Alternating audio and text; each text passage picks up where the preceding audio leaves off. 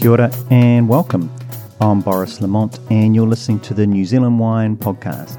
Thanks for your company. In this episode we're speaking with Lucy Lawrence from Aurum Wines, and we're on site with Lucy just outside of Cromwell in Central Otago of New Zealand. Lucy is a third generation winemaker from France who came out to Central Otago with her husband Brooke to join the Aurum wine family. And I'm also lucky to be joined on this podcast by the very knowledgeable Mark today. So right now, let's go have a chat with Lucy. So Lucy, thanks for having us here. My pleasure. Lovely to be here on this beautiful Central Otago day with a light dusting, well, quite a heavy dusting yeah, up heavy. in the higher parts of the um, the hills, but a beautiful sunny day. Mm. And um, so what brought you down here to work with, um, in our Aurum, is that the correct? Aurum, Aurum, yes, okay, very right. good. Mm-hmm. Uh, love. I oh. just, my husband is a, a New Zealander and we met in France. So there was, normally people come here and never leave, but we did the opposite. We actually right. met in Burgundy. Ah, okay, mm. okay, in Burgundy. Yes. Yeah. And his he involved in the wine industry as well? Yes. So he had done his studies in Australia. I was doing mine in uh, Dijon, in Burgundy, and uh, we just ended up in the same estate in Burgundy, working as um, you know apprentice, and this went from there. And which estate was that? That was a Domaine de l'Arlo. Okay. Uh, in Primo Prise. Fabulous. Yeah, fabulous place. And and how long ago was that? That was in two thousand one. two thousand one, yes. Okay. So we've been uh, we've been together sixteen years and um, yeah, lots has happened in sixteen years. Yeah, yeah. Mm. So so you were a little while together there before you decided to make your way out here? Yes, um, well, his parents were already uh, growing grapes in Central Otago, okay. uh, but just growing, mm-hmm. not making wine or, or anything like this. So um, we always had, as soon as we um, decided to get engaged and get married, uh, we knew we were going back, coming back to Central Otago because it was such a wonderful opportunity to, to create yes. an estate uh, from scratch. Right, mm. right, okay. Mm. Okay, so that was always that was always on the cards. Yes. And so you came, what, what year was it when you... arrived back so here. two thousand four two thousand four yeah. so yep. we met so I was still studying when we met so mm-hmm. I finished my studies and I um we got married in two thousand four and then moved a couple of months after that right. um, to New Zealand definitely mm. to Central Otago. Oh, very good. Mm. And and mm. to here? To here, yeah, right. absolutely. Yep. Yep. So that's Which where the vines were, that's where our roots yes. are. So yeah. Yeah. And so we um started building the winery um straight away, the process which takes a while. Mm-hmm. And so our first vintage um, in our brand new winery was two thousand six, which is the scariest year of my life. Right. yeah, no, well, that, that yeah, you can I can appreciate that mm. would be a big couple of years getting yeah. getting that all together. Mm. Yeah. Yeah. And, and how did that vintage. go? Oh, it, it went it went well, but it was so nerve-wracking, and just being the two of us Mm. in that great big building for the first time, where all the decisions just come down on you. It's just very and so, sorry, scary. Had you been making wine before when you were? Yeah, in, well, in we France? got the opportunity to do a lot of different, um, well, a few different uh, vintages in in Alsace, in Burgundy, um, but and same for Brooke. He's worked in different places, but you always you have someone mm. above that can you know answer yeah. questions, and yeah. at the end of the day, they are making the decisions. So, but there was. That was it. No, that was us. Yeah, yeah. So the every decision took three hours. Everything was agonizing, but but a lot of fun at yeah. the end, and yeah, we're happier. And that was a uh, Pinot Noir vintage. Yeah, it was. We we make um, Pinot Noir, Chardonnay, Pinot Green, Riesling. Mm. So we had all those four varieties. Um, oh, you did all four of them. We did all four first. of them. Oh yes, wow. Yeah, okay. Well, yeah. that would have added mm. another level mm. of uh, fun. Oh, good. Mm. And um, so, whereabouts are they? Uh, are, are the vineyards for you? So, so all, here all on here? the on the site, mm-hmm. uh, we have a we have a four hectare vineyard here, mm-hmm. um, which we've converted to organic uh, seven years ago. And um, yeah, so it's been it's been a long long journey, sort of mm-hmm. just. Uh, and yes. um, just just to ask a question, mm-hmm. have you noticed a difference in fruit quality since going organic? It's a very difficult question because of also the vines are aging, so we are seeing that uh, on the, in the impact on the fruit of vine age. Um, our our better understanding of how what a vineyard can do, uh, how we look after it, right. and and but I guess um, when you when you grow organically, and if you want to do it successfully, you have to put so much care into your, your vines that, of course, it's going to show in the quality of, of the grapes. So so the answer is yes, long way around. Right. Yes. Um, that, that makes complete sense to me also. Mm. And um, uh, for instance, for me, biodynamic wine wineries, I, I mean, I think a lot of it is uh, maybe not putting the cow horns, burying it yes. in, more so just the, the love and attention that's put on them. Um, I suppose, and of course it is a subjective thing in a way, food quality, but in terms of... and.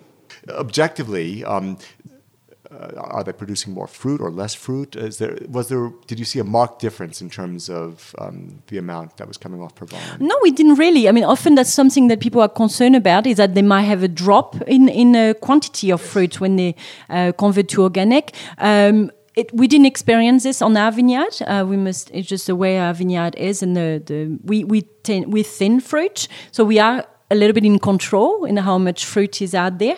Um, last year, obviously, wasn't the case. We had lower crop. Everybody did. Um, most people did, so twenty to twenty-five percent down. Well, that was just the fact of the bunches being smaller, but the quality was incredible, just so clean, such clean fruit, never seen anything like it. So, but the bunches were smaller, so we had less fruit. So, um, but usually, yeah, we have to thin, so we're kind of in control of this, but we certainly didn't didn't see a drop, okay. which converted to organic.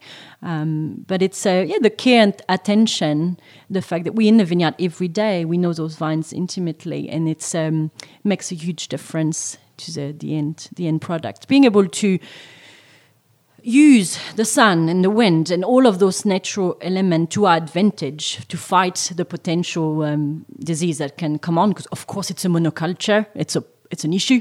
Monoculture is an issue. So creating biodiversity is the key, um, and so um, we, we you know, encourage um, encourage that and see the whole property as as our as our vineyard, the orchard and the gardens, the native borders, ourselves, our chickens, all of those things that are there. They all benefit, you know, benefiting the vineyard and its health. Mm. So, mm.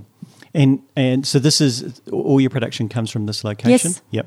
Yep. Okay. Yes. And so, how old were the vines when you made your first wine here in two thousand six? So we used to have another vineyard down the road, which we've sold since. So when we started making wine, we were making wine from both of those oh, vineyards. Okay. Yes. And so the other vineyard w- had been planted in ninety-seven.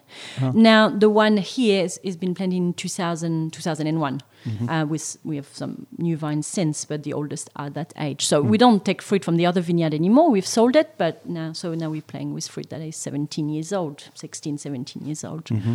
Yes. Mm-hmm. Mm. And um, so just coming back to the varietals you're doing, mm. so obviously the Pinot Noir. Yes. Um, what were the other ones? Pinot yeah. Gris. Pinot Gris. Chardonnay. Yep. And um, so we had Riesling on the other block, so we don't have it anymore. So we buy f- Riesling in, mm-hmm. and we've bought a new property on which we'll be planting Riesling and Pinot Noir. So a little bit of the Riesling, what we need, yes. so we won't be depending on buying it, and then more Pinot, because that's what we need, yeah. more Pinot Noir. Yeah, mm. okay. And uh, the Riesling that you've been doing is uh, Central Otago? Oh, is yes, local? yes, yeah. of course. Yeah, yeah, local, just from across the lake. Yeah, oh, yeah, okay. No, no, it has yeah, to be close. Yeah, yeah, yeah. Don't want it to nice. travel too far. No, no. yeah. And so what, what are you finding is differences in, in growing those varietals in this location? Um You know, Between what, the different varieties? Yes, yeah. Oh, yeah. It's hard to compare different varieties because they just they they. Yeah, but it, is it more of a challenge growing like um, non-Pinot Noir, so the other varietals? Is oh that no, more of a challenge? Work, no? the the the cool climate that we have here that we're experiencing, definitely experiencing it today. Um, the they suit very well to the, the, those aromatic whites mm-hmm. and the Chardonnay, so mm-hmm. the Riesling, the Pinot Gris, and also the Chardonnay are, are really suitable to those same type of climate and soil. So it's um, no, we make you can make stunning whites here. So I know Pinot Noir is a the big um, uh, focus, and mm. it's certainly what we grow the most of, but those whites and, and new emerging whites as well. There is people growing other um, white variety um, yes. that are in very small quantity, yes. but uh, that are showing great promise. So there is other option out there for whites. Mm. Red probably a bit more difficult, and it might be some variety out there that will work here. Pinot mm. is certainly more suited to that climate, but for whites there is there is options, and it's it's fun to yeah. exper- experiments with new variety and or new new to the region. Um, no, that's right. Mm. So we've, we've spoken with others mm. um, in, in the region here who mm. are doing things like um, Gewürz yes. and um, Gruner mm-hmm. Petlina. That's right. So is, is that mm. um, something that's of interest mm. to you to perhaps um, try out?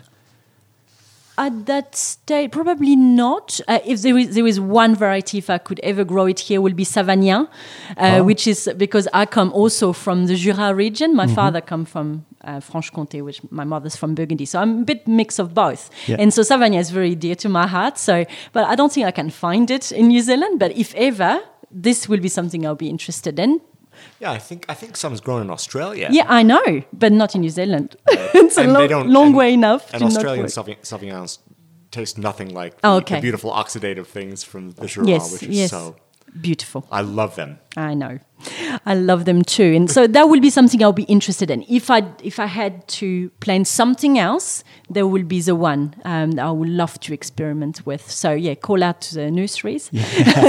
in New Zealand if, if they could bring in some Savagnin from Jura. I would love that. Right. Okay. So just um, touching back then. So were your parents in, involved with wine, or how did so, you? Yeah, there was in in Burgundy. My grandfather had a small vineyard. Mm-hmm. Um, and that my uncle took over. Uh, it's no more much now. He sold most of the vines, but yeah, I grew up in that, um, surrounded by the vines and mm-hmm. um, in hospitality. Actually, they were all in hospitality. Right, so right. That's okay. where the wines were going. Yes, we were just selling in all the different restaurants that they had. Yeah. yeah. So that was always something that you wanted to do.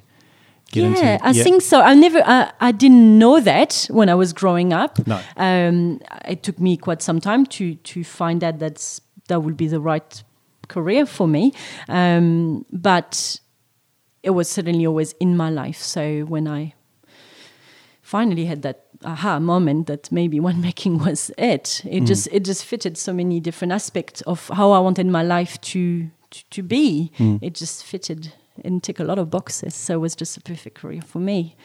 Mm. Oh, very good. And so we've touched a little bit on the on the climate here. Mm. Um, But um, also tell us about the, the location and the place. Like, how do you how do you feel that that gets expressed in the in the wine that you're making? Well, tell us a little bit about the maybe the soil and things here. What, yes, what? Um, well, our, our vineyard is um, nestled against Lake Dunstan, so we do benefit a lot from uh, the influence of the lake um, in the temperature, the way um, the way they express themselves. Um, our soil is uh, very sandy, so most of Central Otago is on that schist base um, rock, but um, our one is um, mostly the, the schist sand. Mm-hmm.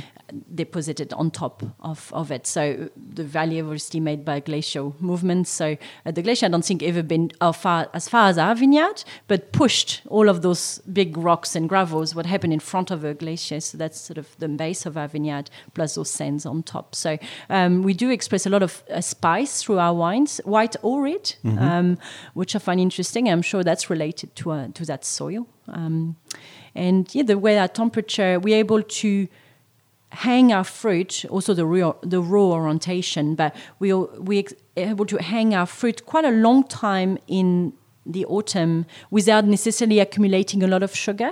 So I do like to pick my Pinot a bit earlier to not have too uh, one that are too alcoholic or too fruit forward, uh, but I still want them to hang on the vines for as long as possible to get very beautiful ripeness in the tannins, in the phenolic compound. So it's uh, important to me to have that long hang time, but not necessarily fast ripening uh, or fast accumulation of sugar more. So um, this is what we can achieve in that vineyard in particular, mm-hmm. um, which um, suits my style of winemaking perfectly. So right, mm. yeah. And can climate be a challenge here? I mean, you know, oh, as I think we've mentioned, I mean, we're here, one yes. week into November and there's quite a bit of snow. And three weeks ago it felt like summer. Yes. Um, yes, absolutely. Mm. Climate is a challenge every day. Mm. And it, the season will never look at another se- like another season. But this is what makes our wine very, very special. So we we might... some days want to pull our hair out because it's oh it's so challenging and it's difficult, and oh the winds are very strong, or th- that frost that's coming mid-December is crazy. But at the same time, we saw we're very proud of our wine. We love what they do, and that's why they are like this. We so we can't t- if we smoothed out all of the edges of that climate, we wouldn't make the wine we're making. So we have to embrace it and just run with it. Right. yeah. Yeah. And um, how about the winemaking process? What's that? What's that like for you? Is it? Um, well, it's more and more paid back, really, which uh, seems a bit cliche, but we, we do feel more, you know, more and more comfortable with our fruit, trying to put all of the effort in the vineyard. So if the fruit come in pretty perfect, then there's not much to do. So very paid back winemaking. Um, obviously the wine I make organically. So we don't add much to our wines, if any at all, um, and trying to have very gentle extraction using um, temperature rather than mechanical extraction. So more of a gentle approach. Um, I like wines that are of, of great structure, but very fine and silky structure rather than being masculine and sinewy. So um, we, we it's important to us to express a vintage, and so we certainly never try to smooth out one vintage to another. Um, but overall, that the way being more gentle and paid back, I think, allow to show that vintage variation better and um, to keep the to keep an elegance in the wine. Um, so it's.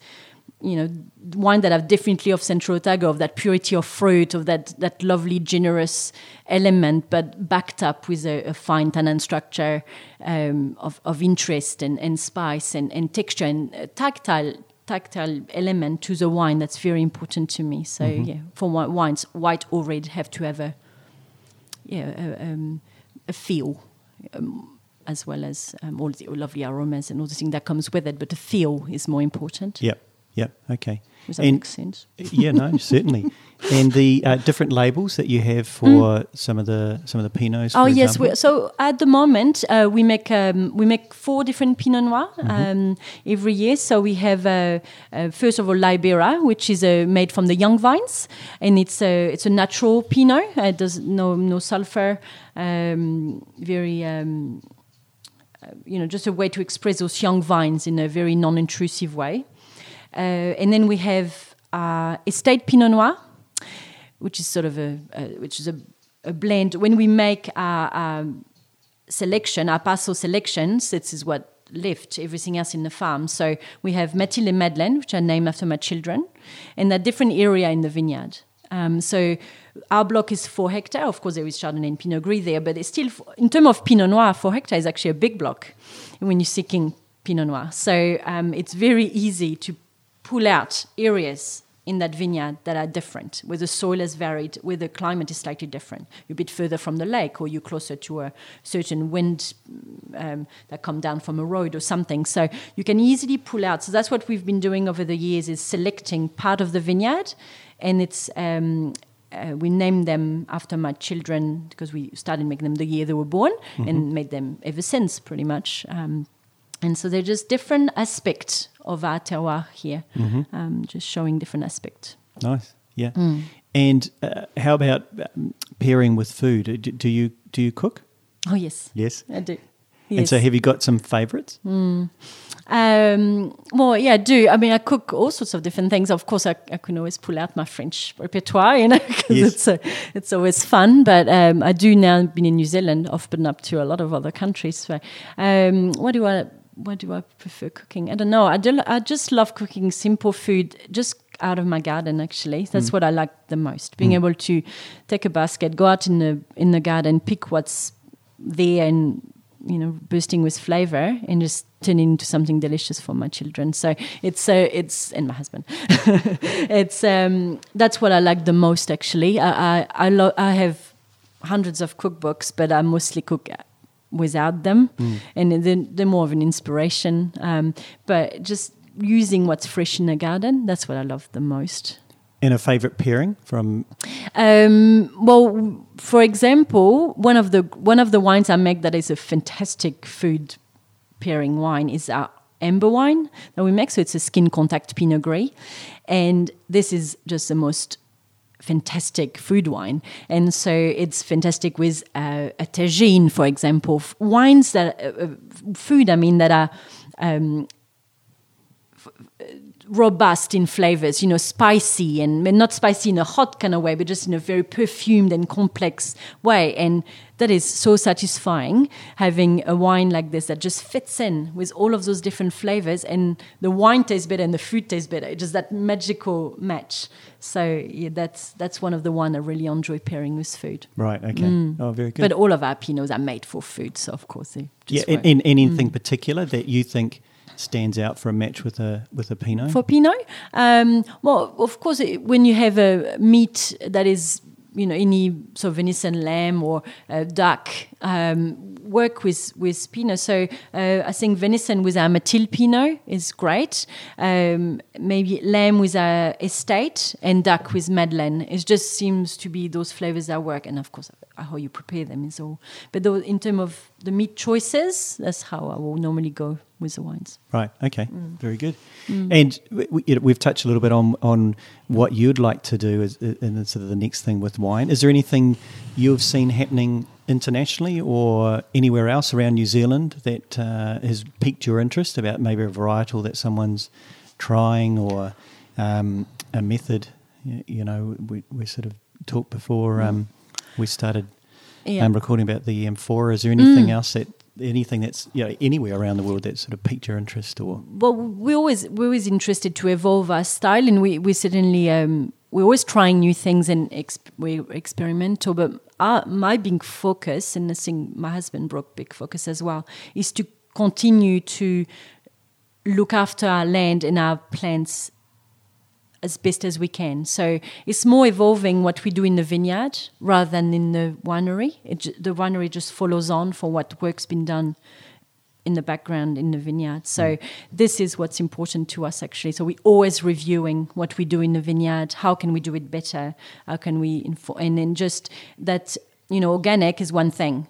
And it's a, it's a baseline almost. We and all wine should be organic, really. Maybe I did that out.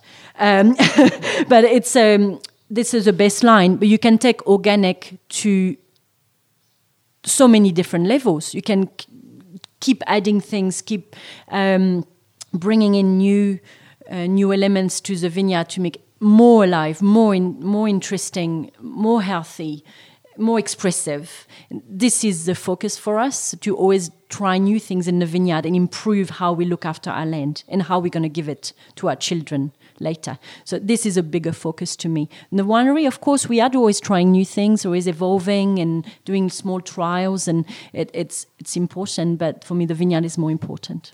Yeah, following on from that, um, I know that you mentioned your Libera, your, mm. your, your is, yes. is done without sulfur, and, yes. and you do a skin contact Pinot Gris. Yes. These are both um, concepts that seem um, maybe not new, but very much in vogue at the moment in terms yes. of natural wine yeah. um, uh, movement. Mm. Um, how, do you, do you see yourself moving your winery and mm. your winemaking? Are you mm. influenced by that, or... Mm, we have already. Um, so that's what's interesting into making those wines. They are um, experimental, and you, you you just do a small amount, look at it, and if you like it, you can take it bigger. And so um, already all our winery is made without sulfur. So one year we did Libera without sulfur, and that was the only wine. Right. The following year, for everything followed on. So all of our pinots are made without sulfur until bottling time. So they don't. Um, so we don't. We don't have any during the winemaking process. They are bottled with sulfur because uh, we want wine to age and and um, be there for a long time. But it's the the winemaking process. Sulfur is harsh, and so if we can take that out of the winemaking process, why not? Sure. So. Clean fruit, why would you add sulfur? So it's um, so that's that's what happens when you, you're able to experiment, and no one's going to tell you not to, because we are we do what we want. Then you, you can learn from that and expand it to the rest of the winery, or we try something, improve a, a wine. The the skin contact Pinot Gris, which we've been making now for four years, four or five vintage, mm-hmm. we've learned a lot from it. It's um, it allows us to create a Pinot Gris rosé. Right. So, and I had never made a rosé before. Uh, never had Pinot Noir to make rosé with, because that's what everybody makes a rosé out of here, of course. And we made the amber wine and realized how much color we could get out of the, how, how interesting it could be to maybe just make a rosé out of this. So we did it, loved it, and then we carried on making a Pinot Gris rosé. So you, you learn from those experiments to on into your more, and the rest of your your wines and rest of your labels. So it's very interesting yeah. um, to be able to do that. So your amber wine, um, mm. the color of it is is verging more reddy than it is sort of rusty. It's like an orangey, yeah, orange. Yeah. That's an orange but color. Quite, quite a bright one. Mm. Yeah, quite bright. Yeah. Lovely. Yes. Lovely. Mm. Uh, So um, second to last question, which I should have probably asked at the beginning, um, Aurum, does, does that what does that have some significance? Yeah, Aurum means gold or shining dawn in Latin, mm-hmm. and uh, it's just an, an, an homage at the big history, the gold history of the region. Of the region. Right. Um, there is a Mount Aurum uh, somewhere okay. between here and Queenstown, I think. Mm-hmm. Um, but it's yeah, it's it's an homage to that um, to the history that's. That's so important to the region, yeah. and hopefully wine is a new gold. Good, good. Mm. And the, the question we finish on, if you could have a glass of wine with anyone, living or dead or not yet um, alive or has not yet existed, um, who would it be and what wine would you like to have with them? My grandfather.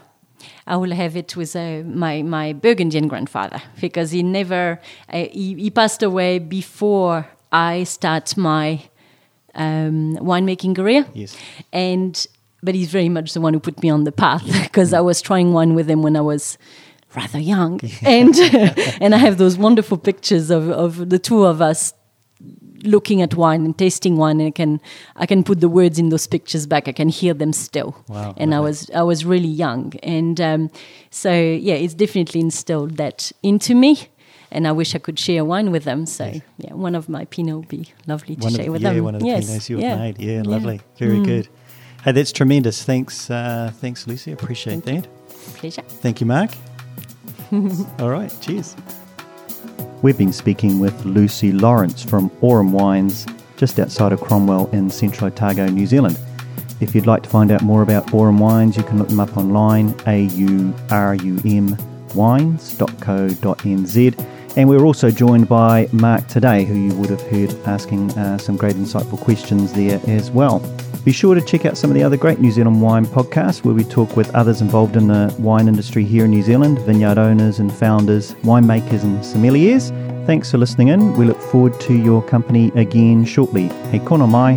Bye for now.